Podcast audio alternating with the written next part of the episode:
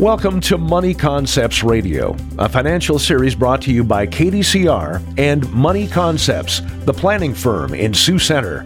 The following is not to be construed as tax or legal advice.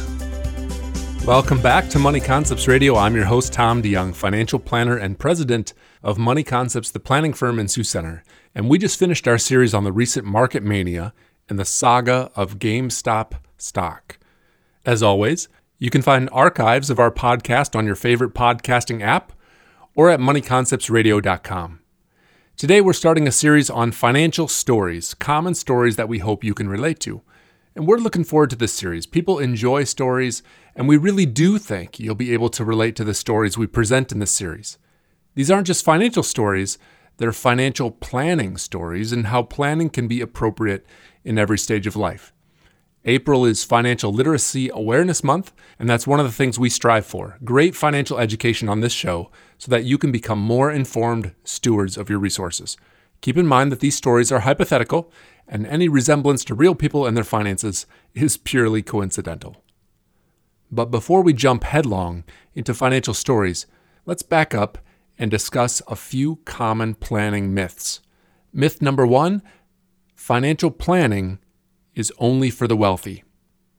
Unfortunately, the financial services industry reinforces this myth by typically targeting only ultra high net worth clients. Some claim that serving the middle class with high level planning services is not profitable, and we disagree. Relatedly, myth number two financial planning is expensive and certainly too expensive for the middle class. A good financial plan will give a return on investment. In other words, you should receive value in time and money, and maybe less stress, for every dollar that you spend on the plan and more. Otherwise, it wasn't your best interest to do the plan in the first place, and true financial planning requires advice to be given in your best interest. So instead of asking, How can I afford a financial plan? maybe you should ask, Can I afford not to have a financial plan?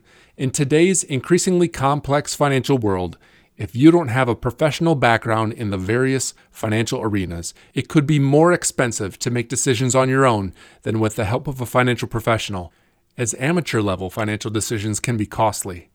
Here's a helpful analogy you would never build a physical house without a blueprint, so why try to build a financial house without one? Investments, insurance, loans, legal documents, bank accounts, etc are simply tools and materials to build, grow, protect, maintain, and eventually pass on your financial house. But how do you know you have the right tools and materials unless you have a blueprint first? And probably the assistance of an architect or builder to help with that blueprint. The blueprint should help determine which tools and materials are right for your situation. And that may really pay off or save you headache or heartache in the long run. Thanks for listening. Join us again next time for part two of our series on financial stories here on Money Concepts Radio.